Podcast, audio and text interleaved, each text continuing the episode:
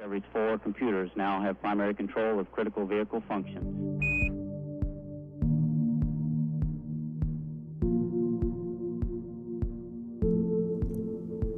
Du lytter til Ida Space Talks, en podcast om rummet over os, om hvordan universet har haft indflydelse på vores selvforståelse og vil præge vores fremtid.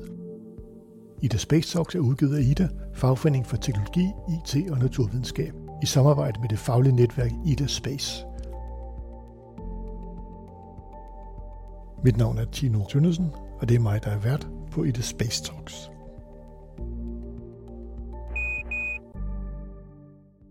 Hvis der er noget, der har optaget menneskeheden altid, så er det, om jorden er unik, og kan vi finde tegn på liv andre steder i universet. Det er kun små 30 år siden, at den første eksoplanet blev opdaget, og den har det mundrette navn 51 Pegasus b. Men hvad kan vi bruge al den her viden til, og hvor langt er vi kommet i vores jagt på andre planeter og liv i rummet? Det er store spørgsmål. Så derfor er jeg taget ud til DTU Space i Lyngby for at møde professor Lars Bukhave, som forsker i det her til daglig. Tak fordi jeg måtte komme forbi, Lars. Selv tak. Og der er kaffe på bordet, og vi er klar simpelthen. Jeg har glædet mig til at komme ud. Vil du lige præsentere dig selv lidt nærmere?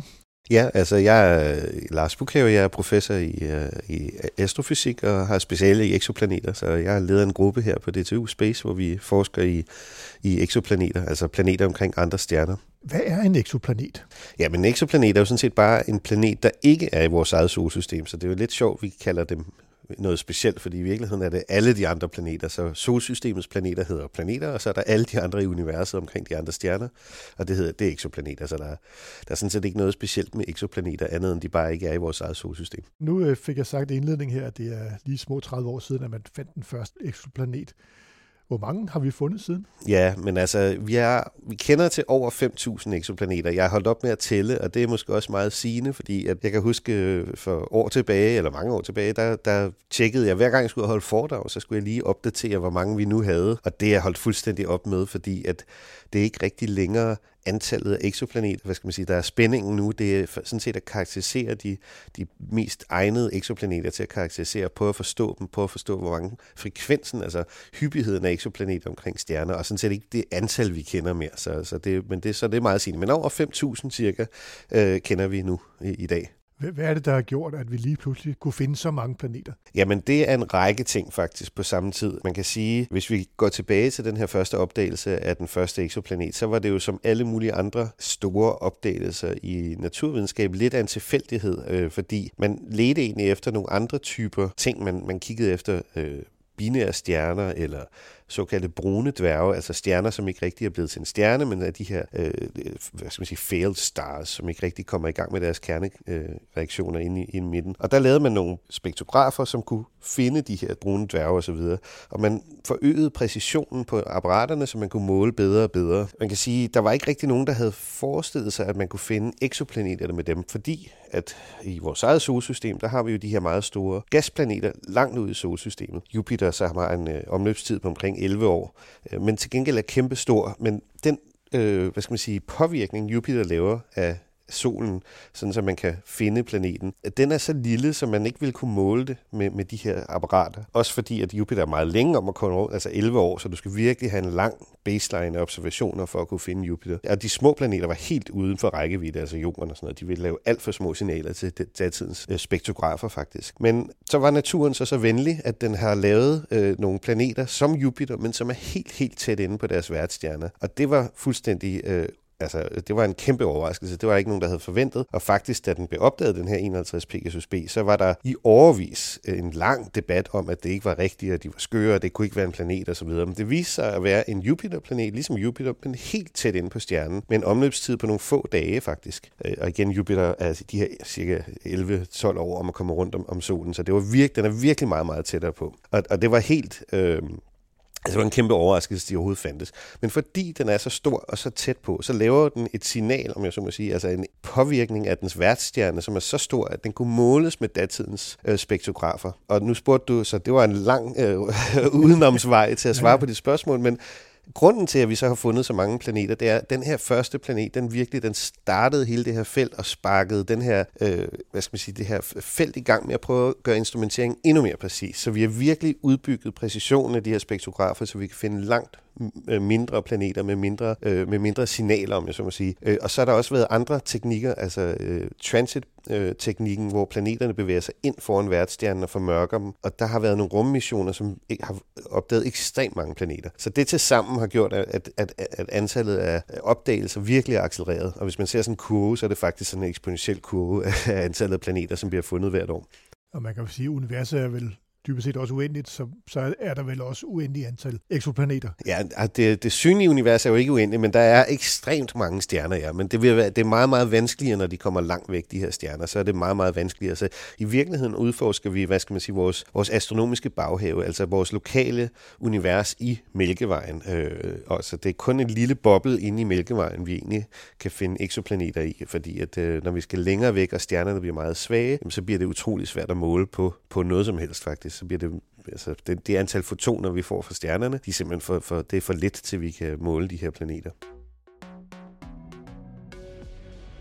Når nu vi så har fundet alle de her eksoplaneter, så, så er det næste spørgsmål er helt naturligt. Hvad er det, vi skal bruge den her viden til? Hvorfor jagter man egentlig eksoplaneter? Jamen, det kan man, det kan man svare langt og længe på det spørgsmål, men når man kan sige at, at forstå vores egen plads i universet, det er jo noget, man har været interesseret i, i, i ja, sådan set, siden man kiggede op på stjernerne. Altså man troede jo først, at jorden var centrum, alting skulle rotere rundt om jorden, så skulle alting være i cirkler omkring solen, og solen var universets centrum. Og hver gang man ligesom har troet, at vi var specielle, så har, har, har videnskaben taget fejl. Og vi har fundet ud af nu, at, at Mælkevejen er en galakse med 400 milliarder stjerner, og der er et eller andet øh, øh, cirka-tal med omkring 1000 milliarder galakser, som hver især har øh, nogle 100 milliarder øh, stjerner. Så der er altså noget med 10 i 23. Altså 100.000 milliarder milliarder stjerner i det synlige univers. Øh, så der er, der er virkelig, virkelig ekstremt mange stjerner. Så at placere os selv i det her enorme kontekst af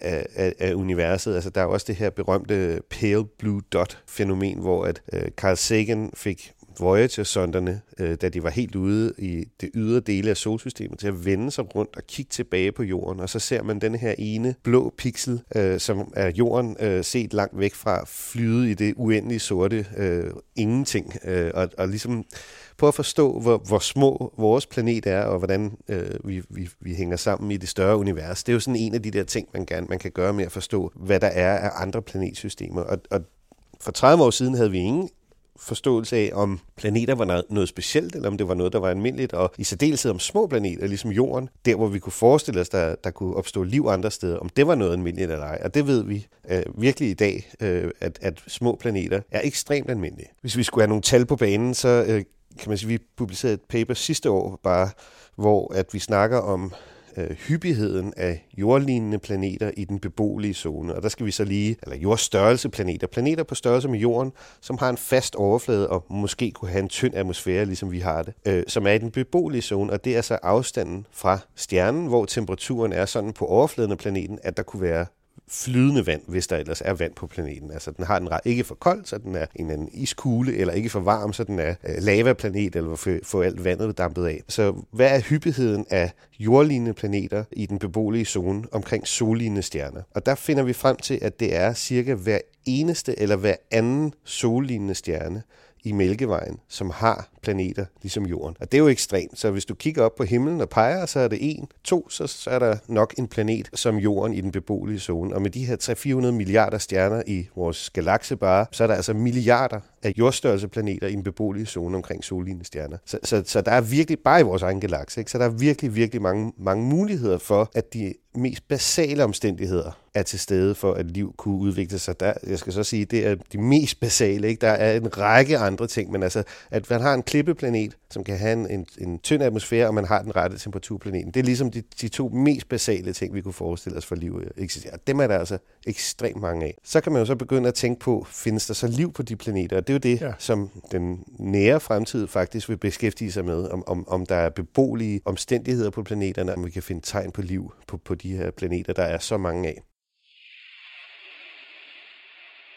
Nu kom du lidt forud for mit næste spørgsmål. Jagten på exoplaneter er jo dybest set også jagten på, på liv på andre planeter. Hvad er det så, I kigger efter det? Er det nogle biomarkører? Er det øh, oxygen i øh, atmosfæren? Eller hvad er det, I kigger efter? Det er i hvert fald, kan man sige, the holy grail af exoplanetforskning. Det er jo i sidste ende at finde ud af, findes der øh, tegn på liv andre steder? Hvor almindeligt er livet i universet? Altså, der er selvfølgelig også ekstremt mange andre grene af exoplanetfeltet, at forstå astrofysikken og forstå fysikken i planeternes atmosfære osv., osv. Som, er, som er ganske interessant. Men det, det er ligesom det største mål, det er der at finde ud af, findes der liv andre steder. Og, og det kan man finde, øh, man kan, hvis vi kigger på vores egen jord, så er jorden blevet øh, fuldstændig ændret, altså terraformet af liv på jorden. Altså vi startede ud med en atmosfære, som i virkeligheden minder meget om, om i komposition af, Venus og, og Mars, som har øh, CO2-dominerede atmosfære, som i øvrigt er meget forskellige, de to atmosfærer, men de er hovedsageligt lavet af, koldioxid. Og, og det samme var det med jorden, øh, regner vi med, at, det var en koldioxid- CO2-domineret atmosfære, måske med lidt metan. Og så relativt hurtigt i jordens historie, så, så ved vi, der er liv. Der er faktisk evidens for liv på jorden, der er cirka 3,7-3,8 milliarder år gammel, og jorden er cirka 4,5 milliarder år gammel, så, så allerede inden for de første øh, første milliard år af jordens historie, så har vi tydelige tegn på, at der var liv på jorden. Og det er jo interessant, fordi det betyder, altså der skal man tænke på, at jorden var glohed, den blev dannet, så det tog alligevel nogle øh, 100 millioner år, før at den køler ned. Men man kan sige, relativt hurtigt efter planeten må køle ned, så opstår livet på jorden. Altså sådan astronomisk og geologisk set, så går det altså voldsomt hurtigt faktisk. Og livet på jorden er drevet af, af, af fotosyntese, og, og fotosyntese tager CO2 og bruger øh, UV-stråling fra, fra solen til at splitte øh, CO2 fra hinanden. Kullet bliver så bundet i i den levende organisme, og ilten bliver sluppet løs i atmosfæren. Og det er faktisk fotosyntese og liv på jorden, som har ændret vores atmosfære til det, den er i dag. Så den har fuldstændig ændret det. Vores atmosfære er som bekendt jo 21 procent ilt, og alt den ilt, altså det er jo en relativt stor øh, en fjerdedel eller en femtedel af atmosfæren, det er, det er ilt, og det ilt er kun kommet på grund af liv på jorden. Så, så livet har fuldstændig ændret, hvordan vores jord ser ud. Og, og man kan sige, øh, man kan kigge på atmosfæren af de her planeter, altså exoplaneter, og finde ud af, hvad for nogle bestanddele der er i atmosfæren på de her planeter. Det kan vi komme tilbage til, hvordan man gør, men, øh, men, men i det vi kan det, så kan vi lede efter ilt for eksempel i atmosfæren på andre planeter, fordi ilt jo på jorden er en biosignatur. Ilt er lavet af liv. Øh, ilten vil forsvinde relativt hurtigt, hvis livet forsvandt på jorden, fordi at ilt er en meget reaktiv gas. Så, så derfor kalder vi det en biosignatur. Og man kan sige, hvis øh, i det, at det har været der omkring næsten 4 milliarder år på, på, på jorden, så hvis der var, lad os sige, der fandtes en eller anden civilisation, som kunne lave en kikkert, ligesom vi er, er tæt på at kunne gøre her, her øh, på, på jorden, øh, så ville de kunne kigge på vores atmosfære, og så ville de kunne se, at der er noget, der er anderledes. Altså, der er noget, som er ude af ligevægt, og som øh, kun kan være forårsaget af biologi. Så vi kan sådan set ikke gemme os faktisk. Altså alle vil kunne kigge på jordens atmosfære og sige, hov, der er altså noget, der foregår på, på den her planet, som er anderledes end de andre. Og, og Mælkevejen er jo 100.000 lysår i diameter. Det vil sige, det tager lyset 100.000 år at komme fra den ene ende af Mælkevejen til den anden. Og i det livet har været der på 4, altså 3,8-3,7 milliarder år, så har, så har der jo været rige muligheder for at kigge på jordens atmosfære og se, hey, der er altså noget, der er anderledes her. Og det er jo så det, vi vil gøre.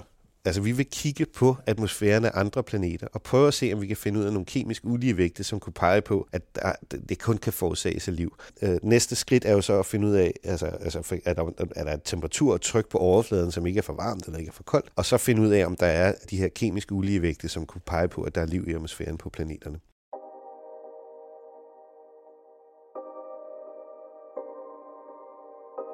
Når man skal undersøge eksoplaneter, så er det jo nærliggende bare at sige, når man tager en kigger, så kigger vi op og ud i universet. Men det er jo ikke kun den måde, det foregår på. Så hvordan rent teknisk jagter man en, ja. en eksoplanet? Jamen det kan jeg godt øh, komme ind på. Så de fleste metoder er faktisk indirekte, hvor vi ikke ser planeten, men vi ser, hvad planeten gør ved den stjerne. Og det øh, gør sig gældende for den her metode, som fandt den første eksoplanet øh, nogensinde, altså den her øh, i, i 1995, den her 51 Pegasus, som vi snakker om B. Det er ved, at planeten bevæger sig rundt om stjernen, så, øh, så er den jo bundet gravitationelt omkring stjernen, og det betyder faktisk, at planet og stjerne i virkeligheden kredser omkring et fælles tyngde punkt, altså øh, center of mass. Øh, det vil sige, at stjernen sådan set også kører rundt om en, en lille bitte cirkel omkring det her center of mass, men, men meget, meget mindre end, end planeten gør. Og på grund af stjernen bliver påvirket ligesom af planeten, man kan også, øh, hvis man skulle være lidt mere billedlig, så kunne man sige, at, at hvis man kan forestille sig, at planeten er en hammer øh, i en snor, man har, og man så slynger hammeren rundt øh, i, i, i sin hånd, og når hammeren så drøner rundt, så bliver ens hånd blive hævet frem og tilbage, og det er det samme, der sker med stjernen på grund af tyngdekraften fra planeten. Og det kan man så måle, fordi at øh, stjernen øh, så kører rundt i en cirkel, og den bevægelse, der er øh, mod og væk fra os øh, på jorden, der observerer stjernen, det vil gøre, at lyset faktisk bliver dobbelt forskudt af stjernen, altså rød og blå forskudt. Lidt ligesom når en ambulance kører forbi, så ved vi, at, at, at lyden fra ambulancen ændrer, ændrer frekvens. Og det samme sker der med stjernen, når den bevæger sig frem og tilbage set øh, fra jorden. Og det vil sige, at den spektrum, altså det, den, den, øh, det, det lys, der kommer fra stjernen, hvis det er øh, foldet ud i dens bestanddele, så kan vi se, at det spektrum rykker sig blåt og rødt, øh, når stjernen bliver påvirket af planeten. Og hvis man så kan måle det, så kan man finde ud af faktisk, hvor stor masse, der påvirker stjernen. Hvis man i øvrigt ved, hvor tung stjernen er, så kan man regne ud, hvor tung den masse, der hiver i stjernen er for at lave den her effekt. Og så kan man regne massen af planeten ud, og perioden af planeten ud, altså hvor dens omløbstid er simpelthen. Og det er den ene metode til at finde de her planeter. Øh, den anden metode, som også har været ekstremt effektiv, det er det, der hedder transitmetoden, eller formørkelsesmetoden, kan vi kalde det. Så hvis nu, at man forestiller sig, at, at planetsystemet er sådan orienteret i rummet, at planeten bevæger sig ind foran stjernen set fra jorden. Altså det vil sige, kommer til at formørke den. Ligesom vi ved fra måneformørkelser og solformørkelser, så kan det også ske med en planet, hvis ellers den her bane, baneplanet er sådan orienteret, at den lige præcis bevæger sig ind foran stjernen og formørker den set for os. Og det betyder jo så, at lyset fra stjernen bliver formørket en lille smule, og det kan vi også måle. Vi kan måle lysstyrken af stjernen, og hvis vi ved, øh, hvor stor stjernen er, så kan vi regne ud, hvor stor den øh, disk, altså den planet, der bevæger sig ind foran stjernen, er for at formørke lyset i, den, øh, i forhold til det, vi måler. Og så kan vi måle størrelsen af planeten, altså radius af planeten. Øh, og hvis man så kombinerer de to teknikker, så har vi jo både massen af planeten og radius af planeten. Og så har vi faktisk en gennemsnitstæthed, altså en densitet af planeten. Og så kan vi allerede begynde der at, at snakke om, hvad er planeten lavet af. Okay. En klippeplanet som Jorden vil have en høj densitet, omkring 5,5 gram per kubikcentimeter, mens en, en gasgigant som Jupiter, eller sådan noget, som er lavet af hovedsageligt er brint af helium, vil have en meget, meget lavere tæthed.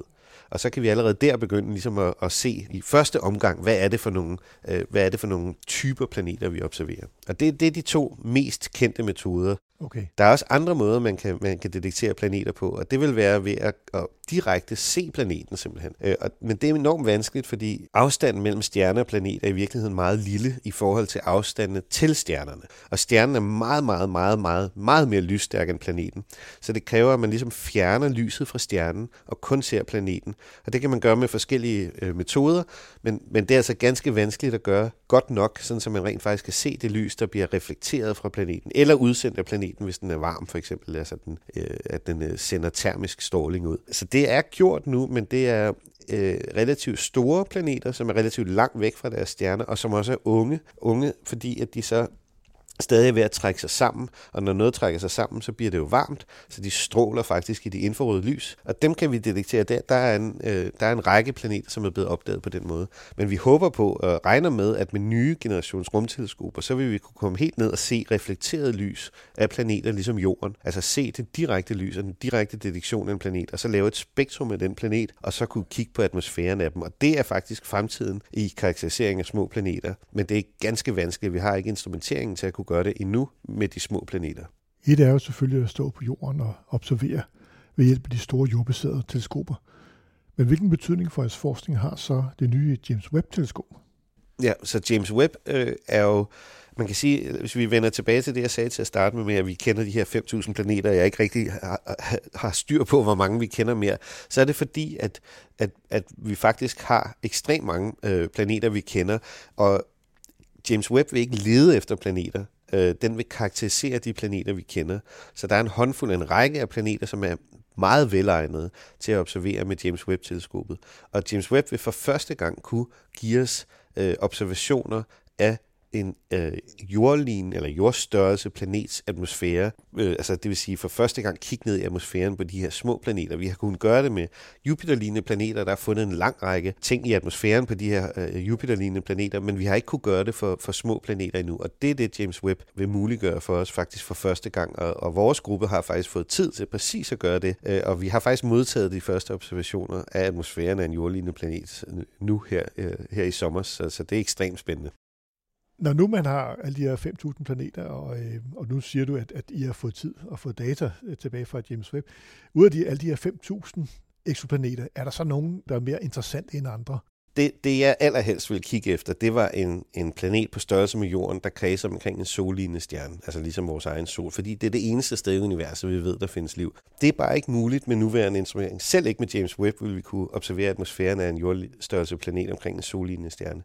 Til gengæld vil vi kunne kigge på atmosfæren af jordstørrelse, jordlignende planeter omkring såkaldte M-dværge. M-dværge er meget, meget små og kolde stjerner, øh, som er meget, meget mindre end solen. Og grunden til, det er så godt, det er fordi, at øh, hvis vi tog en jord øh, størrelse planet og sat ind foran en sollignende stjerne og en, en M-dværg, så vil den formørkelse, altså det signal, vi får, når den bevæger sig ind foran en M-dværg, være ekstremt meget større, eller er ekstremt meget større, end hvis det er for en sollignende stjerne. Så det er simpelthen bare et spørgsmål om signal til støj. Vi får et meget større signal, når vi kigger på planeter omkring små stjerner, end når vi gør omkring store stjerner. Så derfor er det der, vi vil starte, øh, fordi der, der kan vi simpelthen måle, og regner vi med at kunne måle atmosfæren af, af planeter på størrelse med jorden for første gang. Og der er en håndfuld af dem. Så i virkeligheden er vi drevet af to retninger, kan man sige. En, hvad vi virkelig gerne vil gøre, og så hvad der er teknisk muligt nu, simpelthen med den instrumentering, vi har. Og det er så det sidste, der driver virkelig værket lige i øjeblikket, fordi at der er nogle få planeter, som har en, en enorm øh, hvad skal man sige, fra naturens side en enorm øh, høj, et, høj, et højt signal, hvis der er en atmosfære på planeter. Og det er selvfølgelig dem, vi går efter til at starte med. Og der er blandt andet et system, som hedder TRAPPIST-1, som er blevet opdaget for nogle år siden, øh, som er et helt fantastisk system af syv jordstørrelse planeter, som alle sammen kredser omkring øh, en meget kold M-dværg, en ultra-cool dwarf, som det hedder, sådan er meget lille, hvilket er, som jeg sagde lige før, er rigtig fantastisk. Øh, og, og de her syv planeter formørker alle sammen. Altså det er sådan en helt flat øh, baneplan, så alle syv planeter formørker faktisk den her stjerne.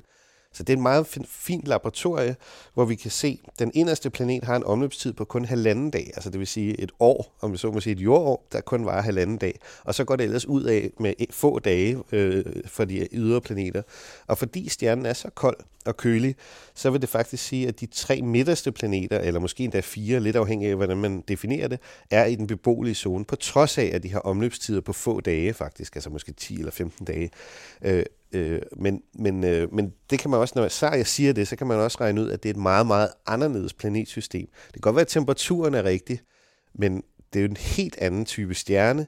Planeterne er meget, meget tæt på den stjerne, så der er en masse forskellige ting, der er anderledes ved det her planetsystem. For eksempel, altså, hvis vi tog jorden og ploppede ind på en af de her beboelige zone øh, planeters plads, så ville vi ikke have det særlig godt.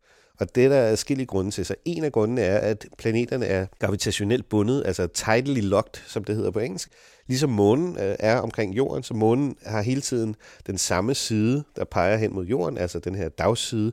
Og så ved vi, der er den her The Dark Side of the Moon, øh, som der er alle mulige øh, sci-fi-teorier om, men det er der jo, så den, den vil altid have den mørke side væk fra os. Det samme med, med de her planeter.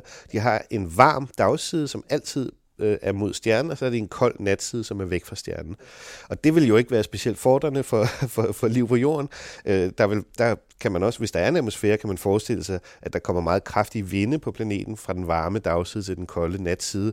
Øh, der er andre ting, som er meget uhensigtsmæssige for liv. Det kunne for eksempel være, at de her stjerner, øh, for det første er M-dværge mere aktive. De har øh, typisk og tit altså nogle meget, en masse flares, altså solstorme eller stjernestorme, kan man så kalde det, som, som bliver sendt ud endnu mere end, end vores egen sol. Vi kender det jo, at øh, her på jorden, vi, man, nogle gange snakker man om, at vores øh, øh, elnet bliver, kan blive slået ud af en solstorm. Men her er vi altså, i stedet for at være øh, en relativt lang afstand fra stjernen, så er vi altså helt nede og være nogle, have en omløbstid på nogle få dage omkring stjernen, og så er den i øvrigt også mere aktiv. Så, så man kunne forestille sig, at det ikke var specielt rart, øh, og man kan også forestille sig faktisk, at måske atmosfæren i virkeligheden bliver strippet af planeten på grund af alle de her sol- eller stjernestorme, Øhm, og vi håber selvfølgelig, at, at der er nogle atmosfærer, der kan overleve på de her planeter. Man kan også forestille sig, at planeternes atmosfære bliver regenereret over tid, for eksempel med vulkansk aktivitet, øh, ligesom øh, det sandsynligvis er sket på jorden. Øhm, så, så, så man kan sige, at omstændighederne er temmelig anderledes for de her emdværge, men det er der, vi kan lave de her målinger for første gang. Det er vi enormt, øh, enormt, altså det er enormt spændende. Øh, og som jeg sagde, så har vi Øh, øh, vi har øh, vores øh, gruppe har fået tid på James Webb til at kigge på en af de her TRAPPIST-planeter, den der hedder TRAPPIST-1c, øh, som nok er lidt for varm til at kunne have liv, men den til gengæld er enormt øh, god at, at observere. Vi, og vi forestiller os, eller det vi gættede på, da vi skulle skrive en ansøgning, så skal man ligesom komme med en eller anden idé om, hvad man gerne vil prøve at observere. Og det er jo vanskeligt, fordi vi ved ikke, hvad atmosfærerne kan være.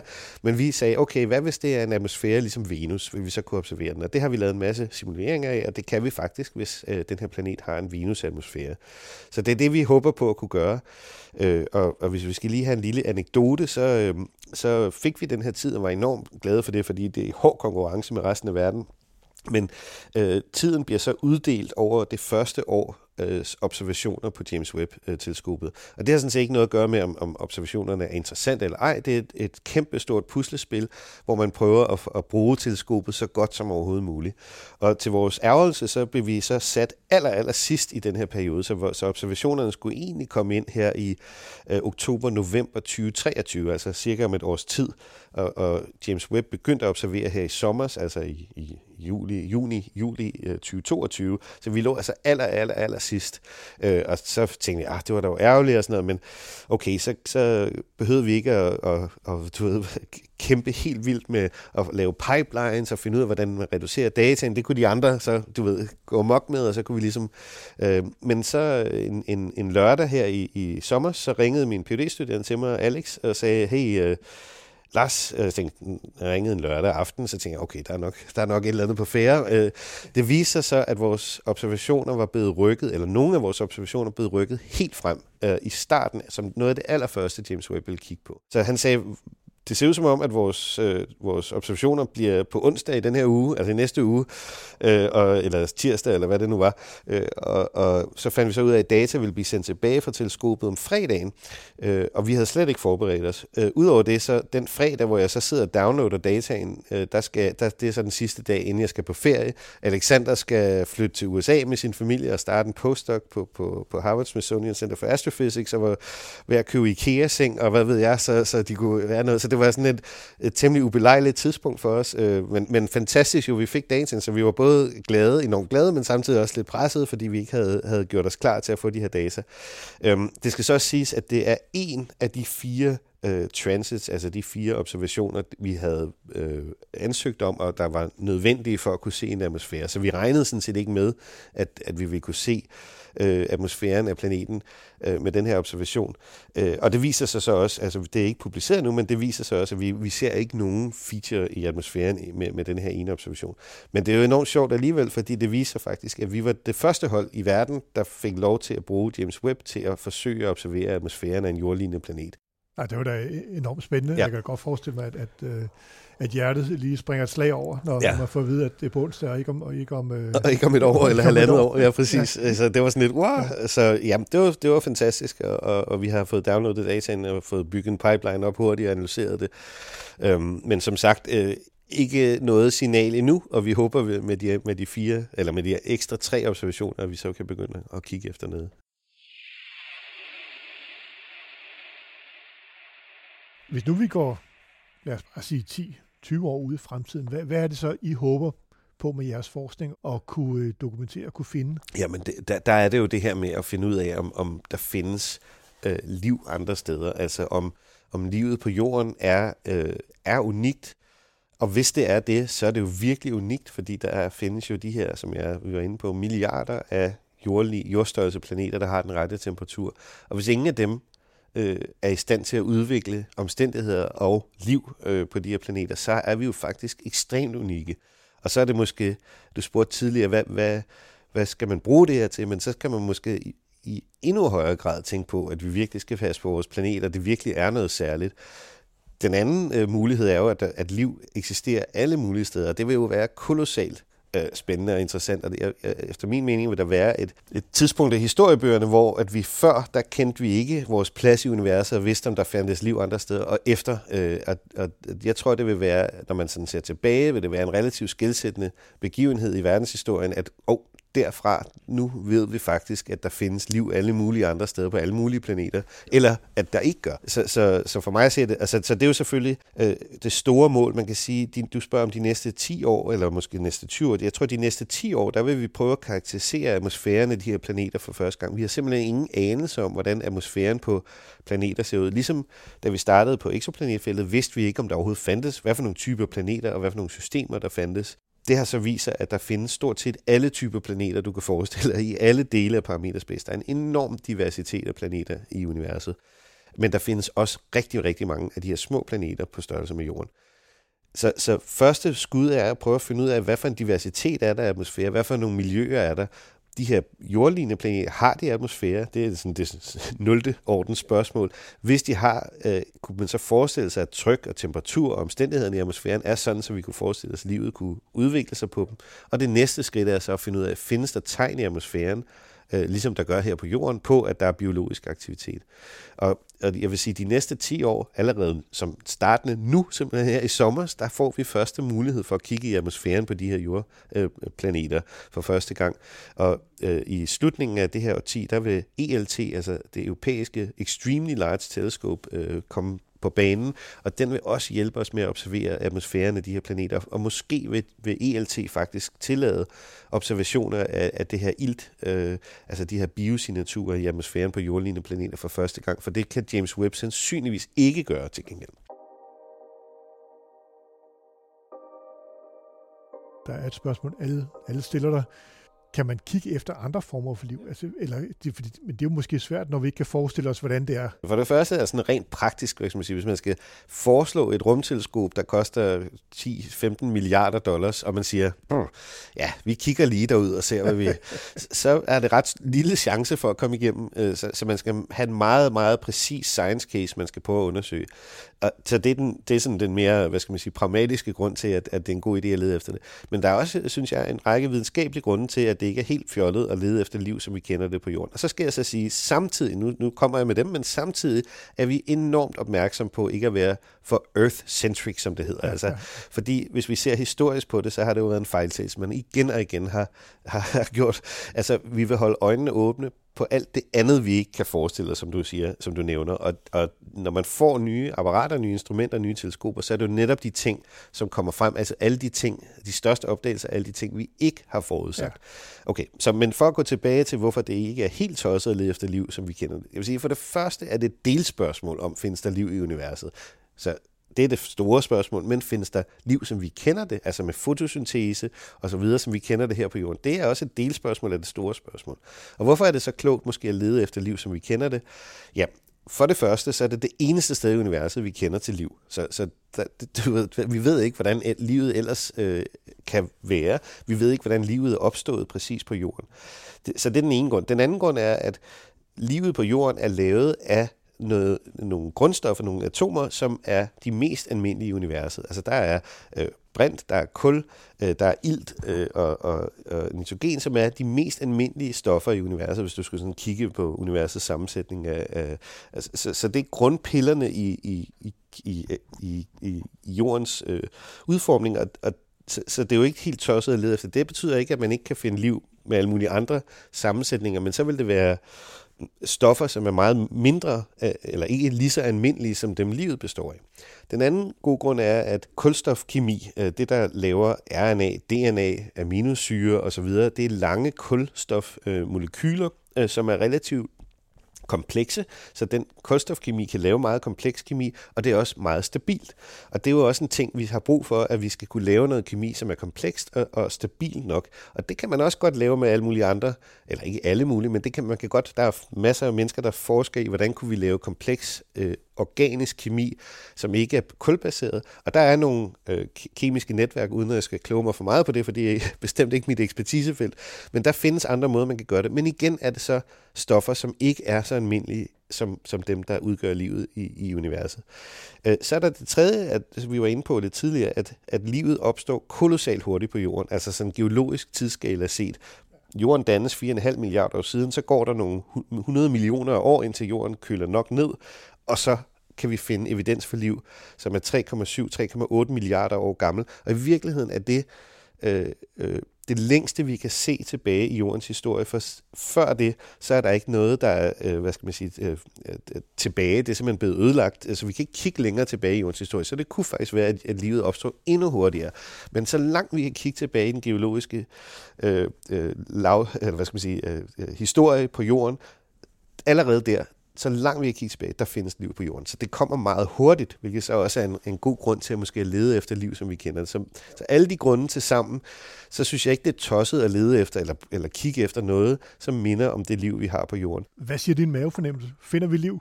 Ja, men det, så, så det er jo et godt spørgsmål, så, det, så det bliver jo også stillet ofte, og der kan man så sige, hvis jeg svarer på det, så, er det, så kan vi jo lige så godt stille et spørgsmål til hvem som helst. Øh, det spørgsmål til hvem som helst, fordi at det ved jeg jo ikke, og videnskab er jo at prøve at kigge. Men omvendt, så hvis, du, altså hvis vi nu sad på en bar, og, du, og vi skulle væde en øl, så, så vil jeg nok væde øllen på, at der nok findes øh, en eller anden form for liv på alle de her milliarder af planeter. Med den viden, vi har i dag, så hvis det ikke er sådan, så er det i hvert fald sådan, at livet på jorden er ekstremt ualmindeligt.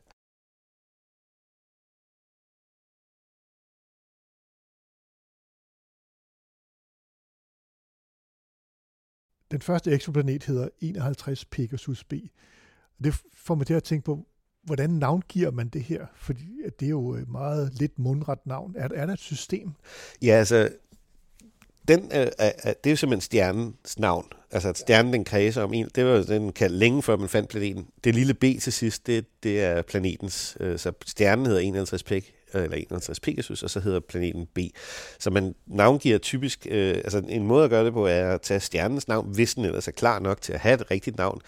De fleste har, eller alle stjerner har faktisk et eller andet katalognavn, 51 Pegasus, det er en af de rare. Jeg kan love dig for, hvis du, du kan, kan finde nogen, øh, du ved, på 20 øh, random tal og bogstaver, som er navnet på. Så, så, øh, men de klareste stjerner har et eller andet øh, relativt pænt navn, om jeg så må sige. Okay. Øh, så det er en måde at gøre det på. Så kalder man planeterne B, øh, lille b, øh, lille c og så videre, efter hvornår de er blevet opdaget øh, derudaf. Okay. Så, så der er et eller andet forholdsvis indviklet system til Men det, det, det, altså, det er relativt simpelt, fordi der er stjernen allerede navngivet, kan man sige. Så er der nogle andre øh, øh, typer øh, navngivning, som, for, som har navnet på den mission, eller den, det projekt, som har, som har opdaget den. For eksempel er der masser af, af, af planeterne, som er blevet opdaget af Kepler, altså mange af de tusind planeter faktisk, de hedder Kepler et eller andet.